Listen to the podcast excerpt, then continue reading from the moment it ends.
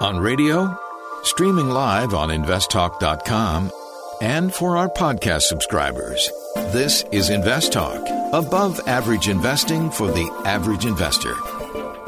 Invest Talk is made possible by KPP Financial, a registered investment advisor firm serving clients throughout the United States. And now, KPP Financial President, Financial Advisor Steve Peasley. You're listening to an encore presentation of Invest Talk. Please call with your questions and comments, though, 888 99 Chart, 888 99 CHART, and Steve will answer them on the next Invest Talk. Welcome to Invest Talk, above average investing for the average investor. We try to bring you useful information and answer any questions you might have as long as they're financial. Let's go to David in San Diego. How you doing, David? I'm doing great, thank you. Thank you for calling. Uh, my question's about Roth IRAs. My wife and I want to start contributing to one, but we're a few years away from hitting that uh, that income ceiling. What happens after we hit that mark? Can we no longer contribute and have to open up a separate one, or how, you know how that works? Yes, we're not accountants, but I kind of know how it works. Are you maxing out your 401ks? No, we're just what we're planning to take our 401ks down just to the company match and start Okay. putting some at the, the Roth. Okay. Actually, I think that's a good idea. Roth acts like a regular IRA. In other words, you can put as much money up to $5,000 in it. Roth is after tax money and it grows tax free. When you pull it out, some years, whenever it is down the road, after your retirement age, you don't have to pay any taxes on the money that's coming out. When you hit the income limit, in other words, you and your wife make X amount of dollars. I think it's 160 something, I believe, 168, 169, I think. Okay, when you hit that number, you no longer, I believe, you can no longer contribute to any Roth. You can't open up another one or anything like that. No, you cannot contribute to a Roth anymore because you make too much money. I don't know why they think in those terms, but you need to check with an accountant, Dave, about that number because the number probably changes all the time every year. I But appreciate it. Thanks for the call. Appreciate it. Let's go talk to Joe in Fremont. How you doing, Joe? I'm doing fine, Steve. Thanks for the call. I just received a letter from my mutual fund saying that they want to convert to a closed-end fund, Uh-huh. and I was wondering what you thought about that. Actually, that's not a bad thing. So what they're doing is they want to limit the number of shares they're issuing out there. They want to limit. They don't want to have unlimited. Now, what's going to happen when they do that, Joe, is that your mutual fund, instead of selling at the net asset value of the exact value of the holdings that's inside the fund, now can sell at a premium or a discount to that net asset value. Generally, don't they sell at a discount? Not necessarily. Right now, many of them are, yes, right now. But in bull phases, they sell at a premium. It's not necessarily a bad thing. It's probably on balance more of a good thing because they're trying to limit the number of shares. One of the reasons they do that is they're gathering too much money to stay with what they're trying to do. So they're trying to limit the inflow of money. And that means that the manager of that fund is saying, you know what? I'm having trouble. Every day I get another billion dollars or a hundred million dollars, and I can't invest that much money that fast. You have to figure out why he's doing it, but that is probably the best answer that you could get, and probably the right answer. Okay, thank, It's- thank you. Thank you. So it's not bad. Joe, thank appreciate the call. Let's go to Kathy in Oceanside. How you doing, Kathy? Hi. Uh, my question is my husband and I are going through a bankruptcy, Uh-huh. and we were able to keep our house, but we're just starting to look at now how are we going to rebuild and what would be the best strategies for us starting all over again. Okay. Well, one way you need to get some couple of credit cards. Now, that doesn't sound like you can do it, huh? You can. This is how you do it. You have to go to the credit card company and deposit money with them. It's like a prepaid credit card. Yeah. Okay. A- And use it. Use that money and do it month to month to month to month. Uh, I had a sister-in-law who filed bankruptcy, did this. took her several years. This is how she rebuilt her credit. Now she's, uh, I think it was seven or eight years ago. Now her her credit's pretty decent because that's what she did. So that's what you want to do. You got to start rebuilding and prove that you are going to make payments. You know, and that Take out small loans that you know for a fact that you can pay back, and Right. that will build your credit. Because when you have accounts that are fully paid off and fully up to date, and they have a long credit history on them, you've had them for many years, that will improve your credit score over time. that- Okay. That's where you start, Kathy. So good luck. I hope it works for you. It will work. Good luck with it. Thank you. You can call right now and be part of the program. Let's hear about what your talking point is. 888 chart 888 992 4278, and you can get through right now.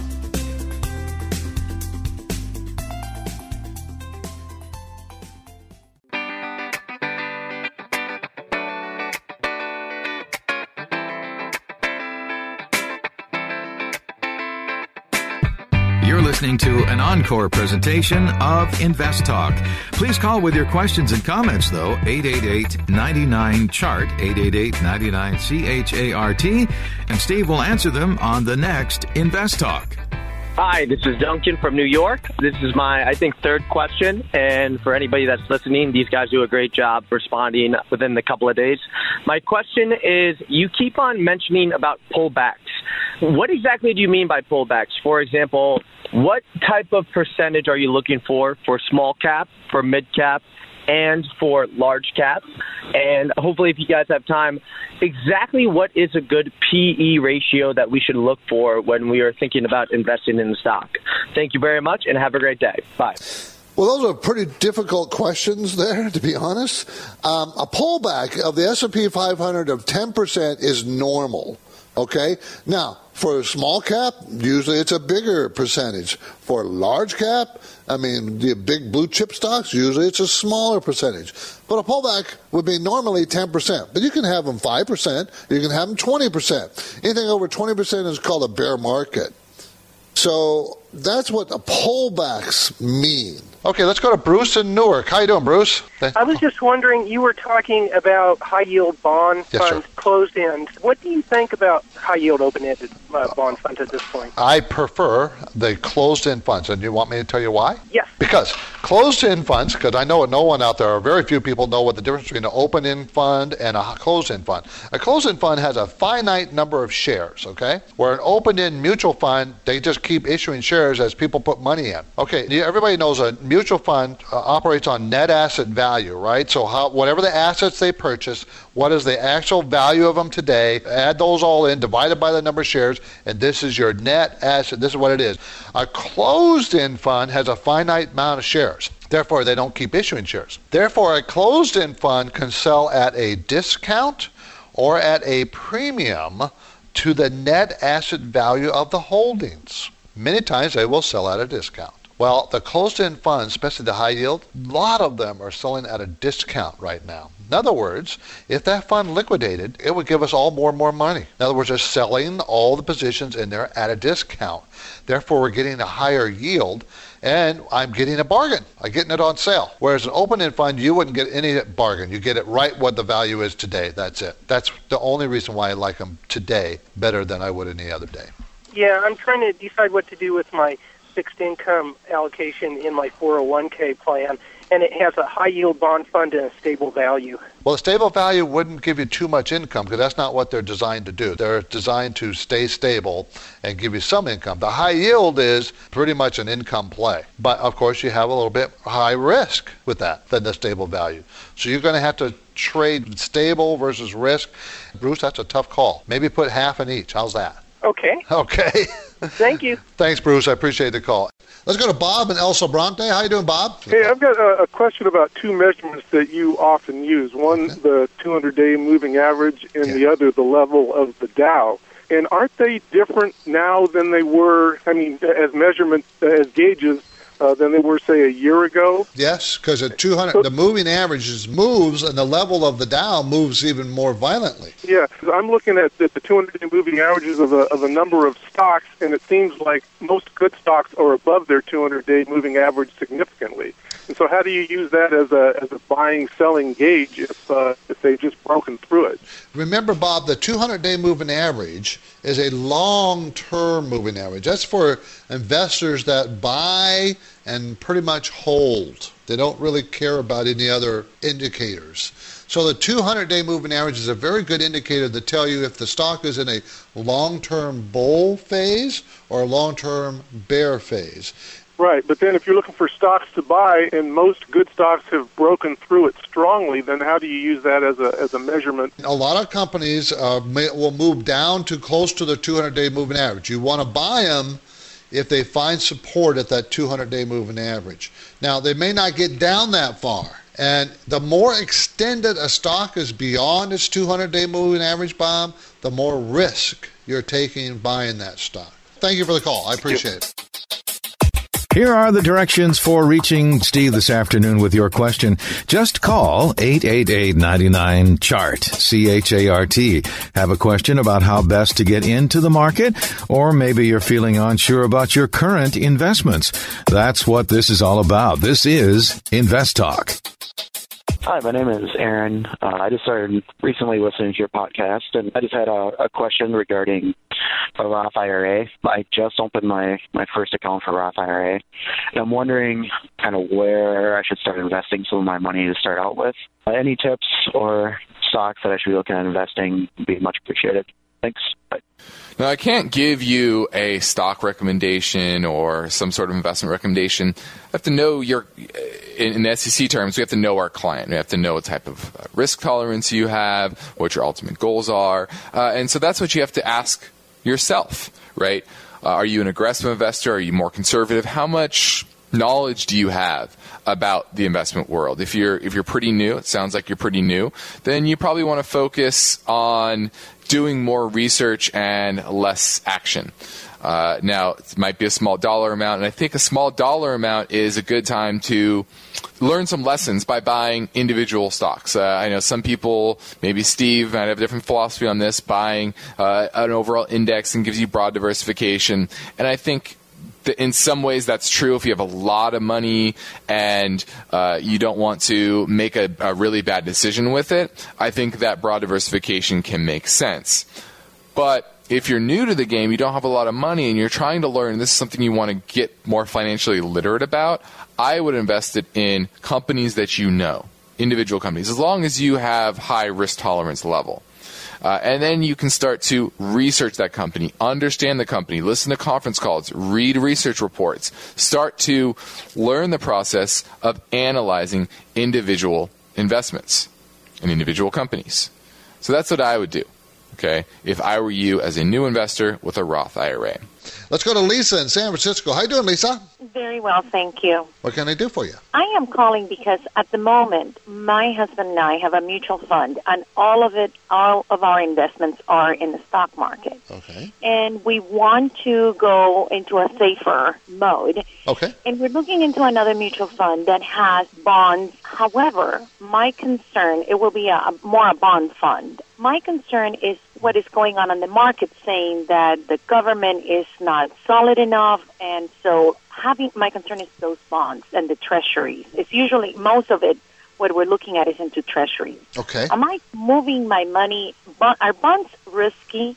I mean corporate bonds could be because it depends on the corporation. Right. Mm-hmm. but i'm talking about us bonds. Okay that's a good question lisa the bonds itself, the, the U.S. Treasury bonds themselves are not risky, but a bond fund is risky. Yeah. When you buy a bond directly from the U.S. government, you get the bond, you hold it to maturity, so you get your interest and you get your money back, right? Uh-huh. When you're in a bond fund, they buy all kinds of bonds in there okay? And they have different maturity dates because they buy some today and then they buy some tomorrow, next week, the weekend, on and on and on.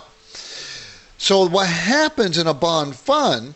They have bonds maturing all the time and they reinvest the money, right? Uh-huh. So if interest rates right now are 4%, you're going to get 4% about a yield on your bond fund. But if interest rates go up to, let's say, 8%, the old bonds are paying 4% go down in value, don't they? Yeah. Mm-hmm. Because you can buy a new one for 8. Those old ones, I'm not going to buy those uh, unless you give me a big discount on them to give me an ultimate 8% return because they're so cheap. So what happened is the bond fund value, the net asset value, you know what you what the bond fund is worth, goes mm-hmm. down when interest rates go up. Even though you still get the yield, you get the payment of the dividend, okay? So if interest rates start to rise over next week, next month, next year, two years, three years, the value of your bond fund therefore and will go down. Therefore, the money you put in will go less, get less and less and less. But you'll still get your dividend yield. Thank you. Thanks for the call. Appreciate it. Very good question. You're listening to Invest Talk, everybody. I'm Steve Peasley. We want to answer your questions. Our listener line number is always ready for you 888 99 chart. Beginning our experience, we're here to answer your question.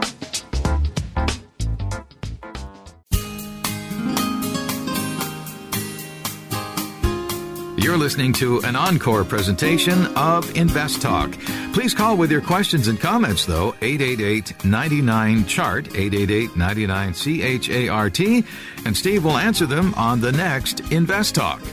Hey, Steve. Hey, Justin. My name is Khalil. I've been listening to you guys a little bit over a year now, and I have a couple of questions. So, I am 24. I'm about to turn 25 this coming July, and I've kind of listened to everything you guys said. I kind of spread my money around. Don't leave it at just one sector.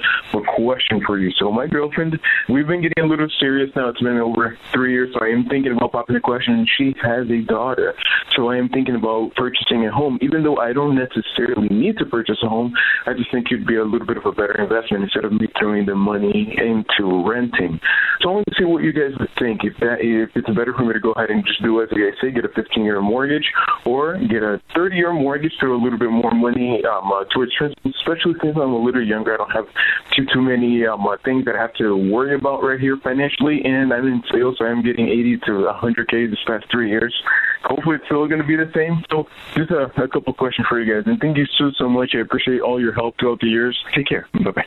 I love this question, and congratulations on, on your success. Hopefully, it works out uh, with with your girlfriend. And uh, your question about buying a home. This is something that a lot of people are struggling with uh, in this time. Should I buy a home? You know, prices are up, rates are down. How do how do I handle this? And the first thing I always say is, what is the utility? Focus less on the monetary aspect, the investment aspect, and focus more on the utility. Uh, do you want to move? Do you think you will move in the next three, five years? Okay. If you do, then I probably would say, don't buy a home. You know, if you're going to move out of the area, for example.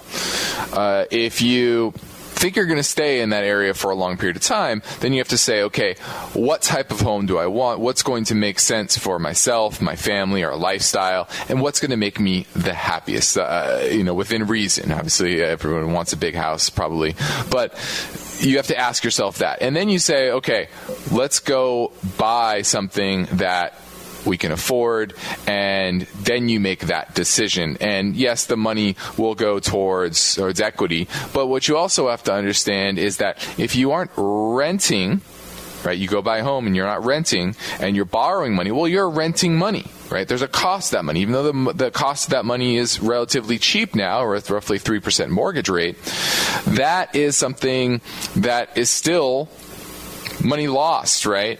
Just like a rent payment is as well. So don't think that it's a clear cut buy versus rent decision. It's more of utility.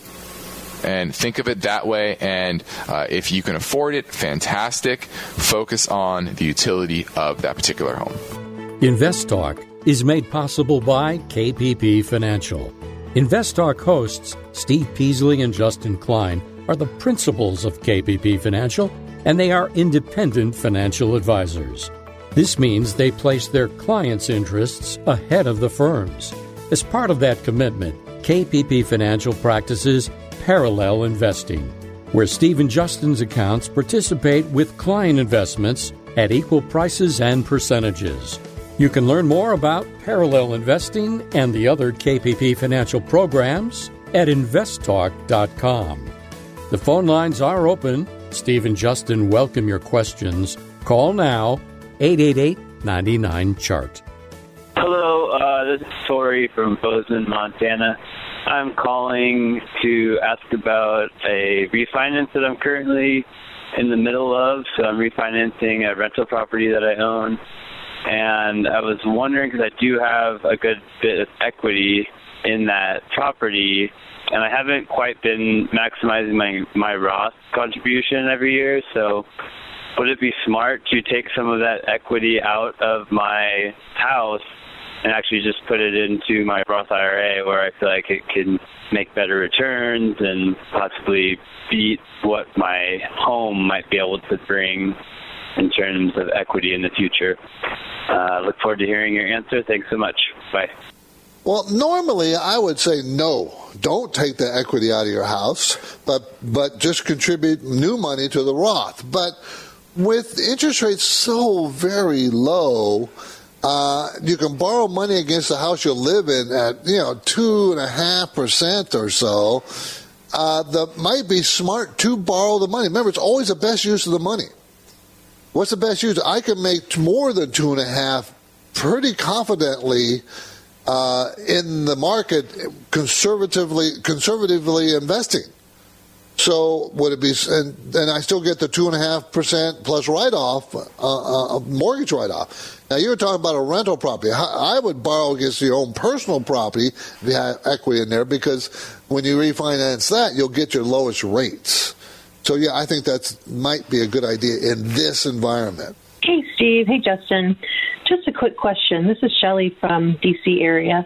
When we're looking at stocks that trade and we see where they trade, the venue, whether it's on the, an exchange or OTC, what's the difference between the two? I mean, I have an idea, I know what an exchange is, but in other words, does it matter to us? Should we look into that and be exchanges OTC or on the exchange? Anything we should look for, or, and why does it matter? Thanks. Does it matter if it's on the NASDAQ or the New York Stock Exchange? These are just different stock exchanges. It used to be a Pacific Stock Exchange. These are just different companies where you can exchange trades, exchange stocks with other people at a certain price. Does it matter to you what exchange the stock is on? Not really. Not really. You, it matters to you the liquidity of that stock on the exchange, that there's enough stocks being traded on that exchange, and the spread between the bid and the ask uh, is is small. Those are the kinds of things you worry about. So no, it really does not matter what exchange it is on.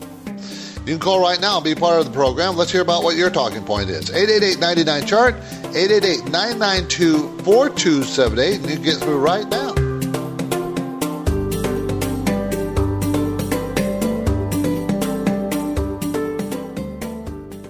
eBay Motors is here for the ride. Remember when you first saw the potential? And then through some elbow grease, fresh installs, and a whole lot of love, you transformed 100,000 miles and a body full of rust into a drive that's all your own. Look to your left, look to your right. It is official. No one's got a ride like this. There's nothing else that sounds like, feels like, or looks like the set of wheels in your garage. With over 122 million parts, you can make sure your number one ride or die stays running smoothly so there's no limit to how far you can take it. Brake kits, turbochargers, engines, exhaust kits, roof racks, LED headlights, bumpers, whatever your baby needs, eBay Motors has it. And with eBay Guaranteed Fit, it's guaranteed to fit your ride the first time, every time, or your money back. Plus, at these prices, well, you're burning rubber, not cash. Keep your ride or die alive at ebaymotors.com. Eligible items only, exclusions apply. At this point, I think almost everyone has heard how generative AI promises to bring us to the next industrial revolution. AI is already shaping society with an impact on daily life that echoes the transformative significance of electricity or the internet. As we take steps to embrace the potential of generative AI, we need to remain vigilant with regard to its exploitability. This is where HackerOne comes in. HackerOne's AI Red Team addresses the novel challenges of AI safety and security for businesses that are launching new AI deployments. The HackerOne approach involves targeted offensive testing by harnessing the collective skills of ethical hackers who are proficient in AI and prompt hacking. In short, AI red teaming is the practice of stress testing AI models and deployments to make sure they can't be tricked into providing information beyond their intended use, and that security flaws can't be exploited to access confidential data or systems. HackerOne seamlessly integrates with your existing tools to enhance communication and collaboration across development, security, and IT teams. So, Stay ahead of the game in the battle against cyber threats with HackerOne's attack resistance platform. Learn more at hackerone.com. That's H A C K E R O N E.com, hackerone.com.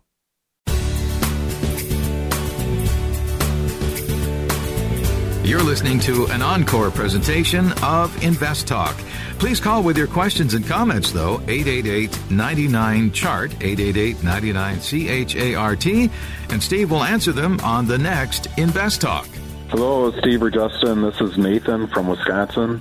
Love your show. I'm becoming a long-time listener. So I have a question. I'm looking to start a portfolio of individual stocks by selling my ETFs. I use TD Ameritrade for my trading platform, and this is within an IRA.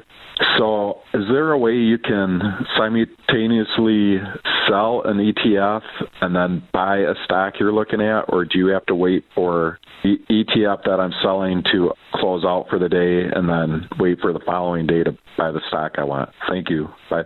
No, you can buy it you know, uh, right away, uh, if you sell an ETF or a mutual fund, you can buy the next uh, position immediately.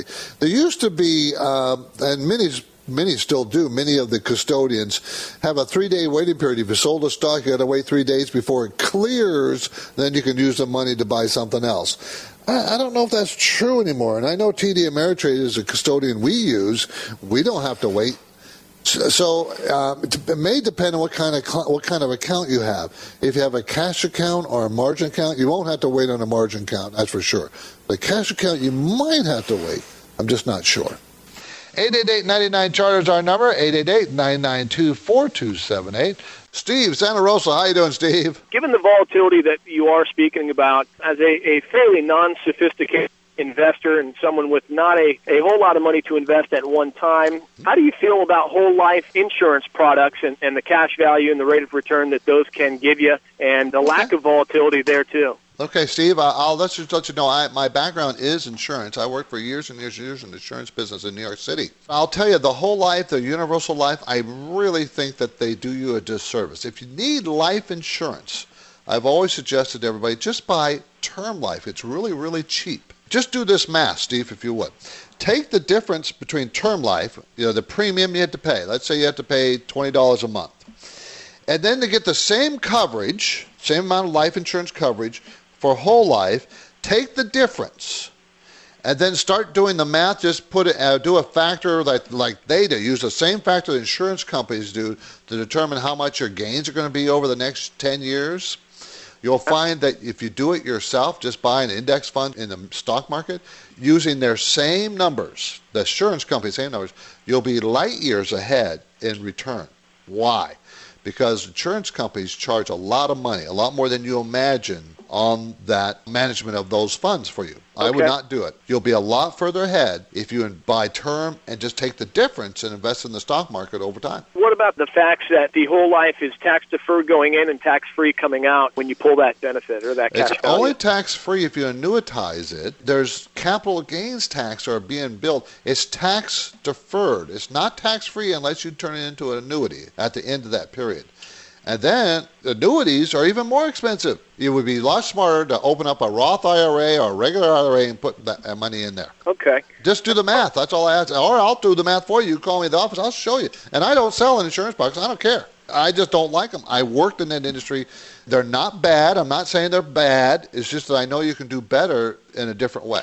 Even without the risk, I mean, the insurance products I see that I'm at least looking at seem that uh, there's almost no risk. Yeah, they like to tell you that. It's amazing how they like to say that, but then they tell you to invest in the stock market or they invest your money in the stock market because they know in any 10 year period in history, the stock market has always gone up. That's how they can say that. The annuity part, they like to guarantee your returns. They'll never go below this if you did. But you know what? I meet too many people that are still stuck in their whole life in universal life and they really can't get out of it. If they sell it early, they'll get hit with these big tax bites.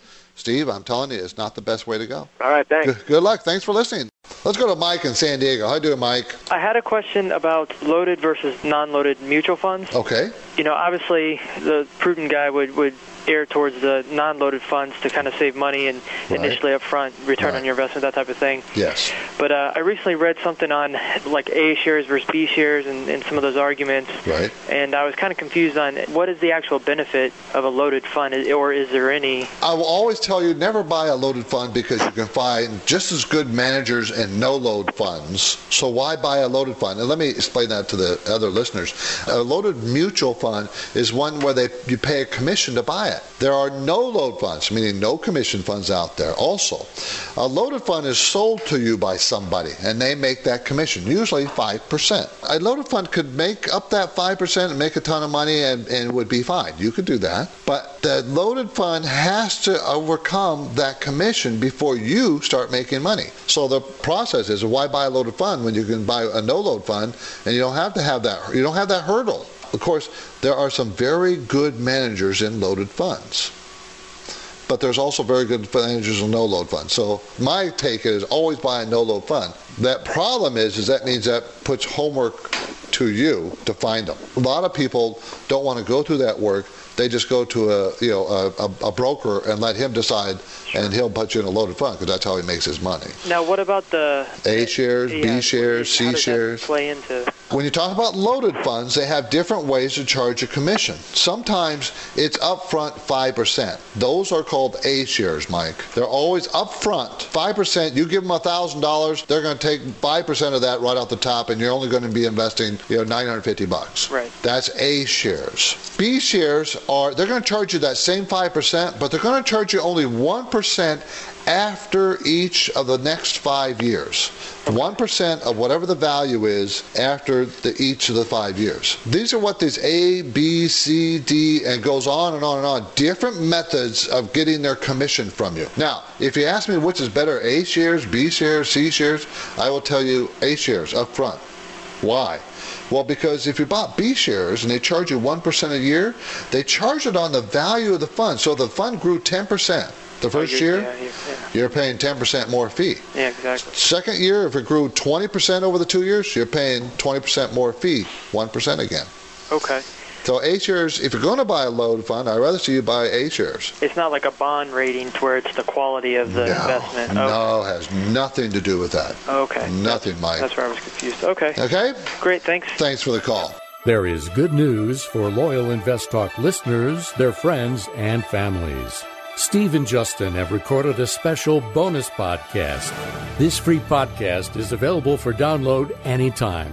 Typically, each day and night, the Invest Talk call center receives more voicemail questions than Steve and Justin can fit into a live show format. So, in the bonus program, caller questions will be played back from our voice bank and answered with brief, unbiased, and helpful responses. The first segment of the Rapid Fire Hour is hosted by Justin Klein, and Steve Peasley handles the second half. It's a fast paced learning podcast for the average investor. It's free, so be sure to tell your friends. It can be downloaded now at iTunes, Spotify, Google Play, and investtalk.com. Look for Rapid Fire Hour. Hi, Steve and Justin. Thank you guys for your show. You know, it's very helpful. I have a general question. I'm young, starting to build my portfolio and just investing every month. And from everything I've learned so far, it says that you really shouldn't try to time the market and that you should just invest steadily. You guys are always saying wait for a correction or a pullback. So I'm just wondering for someone who just invests every month, should you accumulate cash and then wait for those pullbacks and corrections in the market before investing, or should you just invest no matter where the market is at the same time every month? I look forward to your answer on the podcast. Thank you. If you are disciplined, you can invest every month a dollar cost average approach. That when I say discipline, I mean keep doing it when the market falls. Don't stop. And in fact, put more money in the market when it falls, not less, more. That takes a lot of discipline and courage. Now, should you wait for a pullback in the market? Well, we had a 37% pullback last year. No one knows when the next one's coming. That was actually a bear market. No one knows when the next one's coming. I can't tell you. Ideally, you wait for a pullback, ideally, but no one knows when that's coming. If you're young, just invest consistently over time and not worry about timing the market because it's impossible to do. 888-99 chart is our number, everybody. You can reach us. We have lines open, 888-992-4278. Hey, Steve and Justin. I've been listening for a couple years now. I was just referring to something that Steve mentioned on Friday that uh, with a weakening dollar, you see materials performing well in the coming future. I just wanted to ask kind of what that encompasses. Are you talking more about you know, specialty and advanced materials or general materials like, you know, steel, aluminum, etc. I'd love to hear your thoughts on that, and I'll be listening on the show. Thanks so much for what you do. It would be basic materials, is what I was talking about. That'd be aluminum, steel, uh, carbon things, and millennium and rare earth type things. They, you know, the the the stuff that makes other stuff. How's that? So materials should do well because they also will do well in inflationary times. And, you know, uh, people, if you look at the numbers coming out, inflation numbers, and it shows that we have hardly any inflation. However, if we have hardly any inflation, why is the dollar going down? If the dollar's going down, gold going up, isn't that gold being inflated? Oil going up, isn't that inflation? Isn't not? Isn't that not inflation? And won't that eventually mean that everything will go up, groceries and everything else? And the only reason why it's not is because we have a fairly, you know, worldwide weak economy. What happens when that turns next year? Won't inflation perk up? I mean, no one really knows for sure, everybody. I mean, I can't tell you, but, you know, we're also printing massive amount of dollars. And that usually makes the dollar worth less. And if the dollar's worth less, it takes more dollars to buy things, therefore those things are more costly, well, inflation. I mean, it's not rocket science. It's just common sense. Now, you know, we just don't have inflation built into the system. In the 1970s and 80s, I was around and my working my young career, and I was around when we had double digit inflation. And you just, there was a point where you just knew things were going to cost more next month and you knew you needed a high, you know, lots of raises and the employer knew it, everybody knew it, the, the stores knew it, everybody knew it. So everybody just got on the bandwagon of raising prices, raising wages. And it seems like your wage never really caught up. And corporations made lots of money because they always seemed to raise their prices a bit higher and they kept maintained their profit margin. So, don't think the stock market won't work. It does work in inflationary times. But don't worry that, about that part. Managing multiple mutual funds, researching professional services, where to put your savings. If it's about money and if it's important to you, we want to know more about it. We're here for you. 888 99 Chart is how to reach Steve or Justin right now on Invest Talk. Hi, Steve. Hi, Justin. This is Ed Bravo. I uh, really like the show. I really appreciate you guys and all the uh, information you guys share. What are your thoughts on these cannabis companies, investing in them? Thank you for your time. You guys have a great day. Bye bye. Well, I do think cannabis is another area of uh, future investments because you know that area is just growing, growing very fast, and there's a lot of uh, merger and acquisitions going on in that industry. So you're going to have to be careful where you are and try to pick one of those companies that are going to be acquired, because they usually jump up when that happens. Let's go to Carlos in Stockton. I'm 22 years old, have a pretty good job, and I've been interested recently in like e-trading. I really don't know nothing about it. Yeah, online trading on. Uh, yeah. Okay. I have money to play with, but you know, I just don't know the steps, and I really don't know nothing about it. Okay, let's talk about that for a second. So you have to start to educate yourself a little bit. You know, anybody can go and buy a stock they heard about on TV, uh-huh. you know, or read about in a newspaper but you'll be investing with the total lack of knowledge. You wouldn't know if when do you sell, you know, what stocks you should buy. You're buying stocks because someone else said it was a good stock and you're just yeah. buying it. That's not a good way to invest. You already made the first step, Carlos, by saying I have the interest. You have to start somewhere, and you're only 22. You're a young guy. You know, you're just now getting getting get involved now. Peter Lynch has a pretty easy book to read. Okay, it's called Beating the Street. It's only about uh, 200 pages. It's pretty simple. It tells you how he invests. It talks about invest in stocks that you know, like you're at the store and you see uh, some product that you saw that is just selling of hotcakes, like maybe Nike tennis shoes or something. Yeah. You know, he talks about very, very fundamental, easy stuff to just pay attention to the things around you, and then you start there. That book is a very good book to start. It's a beginner book. It's by Peter Lynch, L Y N C H, and it's Beating the Street. It's a very, very good book for a beginner. And you know, Carlos, come to our conferences. Uh-huh. You just need to start listening to this show. You'll see that I'll talk about basics. And I'll tell you one thing, Carlos, that is true no matter what. Uh-huh. Stocks go up if their earnings go up. I know it sounds simple. It really is simple.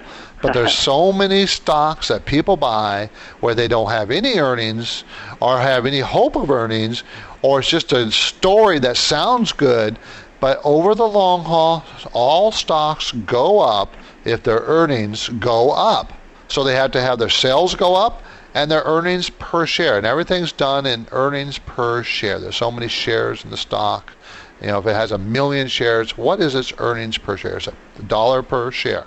If it makes a dollar per share this year, it's going to make a dollar twenty per share next year, and it makes another dollar fifty the year after. That stock will eventually go up because the earnings are going up. So there's just one cardinal rule. If I could beat that into your head, you will be successful over the long haul. That's what I'm talking about.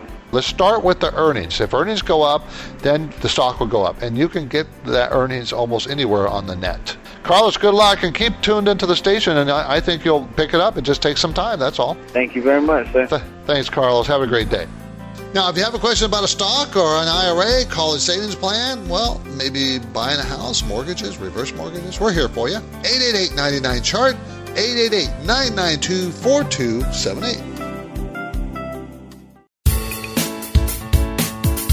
You're listening to an encore presentation of Invest Talk. Please call with your questions and comments, though, 888 99 Chart, 888 99 CHART, and Steve will answer them on the next Invest Talk. Yes, hi, Steve and Justin. My name is Serafi. I'm calling from Ohio. I've been a listener for the past six months, and you guys have been instrumental in my quest to become financially literate. My question is about dollar cost averaging for a portfolio of individual stocks. I have already maxed out all my retirement accounts, consisting of mutual funds. In June, I opened a taxable account with 30K, and I've been adding 2K a month. I am somewhat okay with fundamental analysis, so I now have 16 well diversified, stable growth and value stocks that are not in any of my mutual funds. My plan is to hold 18 to 20 for long term almost all of my positions have appreciated. So when I put more, my average cost basis goes up. Would that be okay if I just keep on working in positions that have at least uh, 25% safety margin based on discounted cash flow or target price? Not that I'm good at it, but are there simple technical indicators to guide me? Thank you very much, and I'll wait for your answer on the podcast. Well, I like that you're looking at discounted cash flow models and trying to value uh, these names. Now, you said you have about 16 names. I like that you they don't overlap with a lot of the holdings within your mutual funds, so giving you broader diversification. Uh, I would try to expand that out to somewhere in the neighborhood of 25 to 30 names. It's about what you need to get good diversification.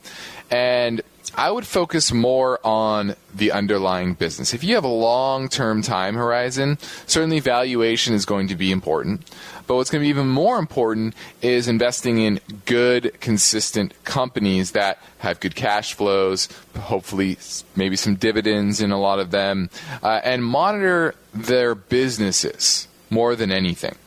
Uh, and certainly, if you're dollar cost averaging over time, uh, finding the ones that uh, maybe are down a bit, uh, but their long term business prospects remain intact, you know you want to add to those at that time. And that's probably the strategy that, that I would I would have. That's similar to how we manage money for our clients as well. So uh, it, it's really going to be more about monitoring those 25 30 different businesses and making sure that your long-term thesis about that business remains intact Hey, Justin, how's it going? This is Danny from Hawaii, um, long time listener. I appreciate everything you guys do for everyone, um, all the advice you give. I'm more of a trader than an investor, and I like to buy and sell within a couple month period. So I'm interested to know can you explain the process of when a news catalyst comes out or news drops on a stock and then the stock price skyrockets? What exactly is happening right there to cause the stock price to move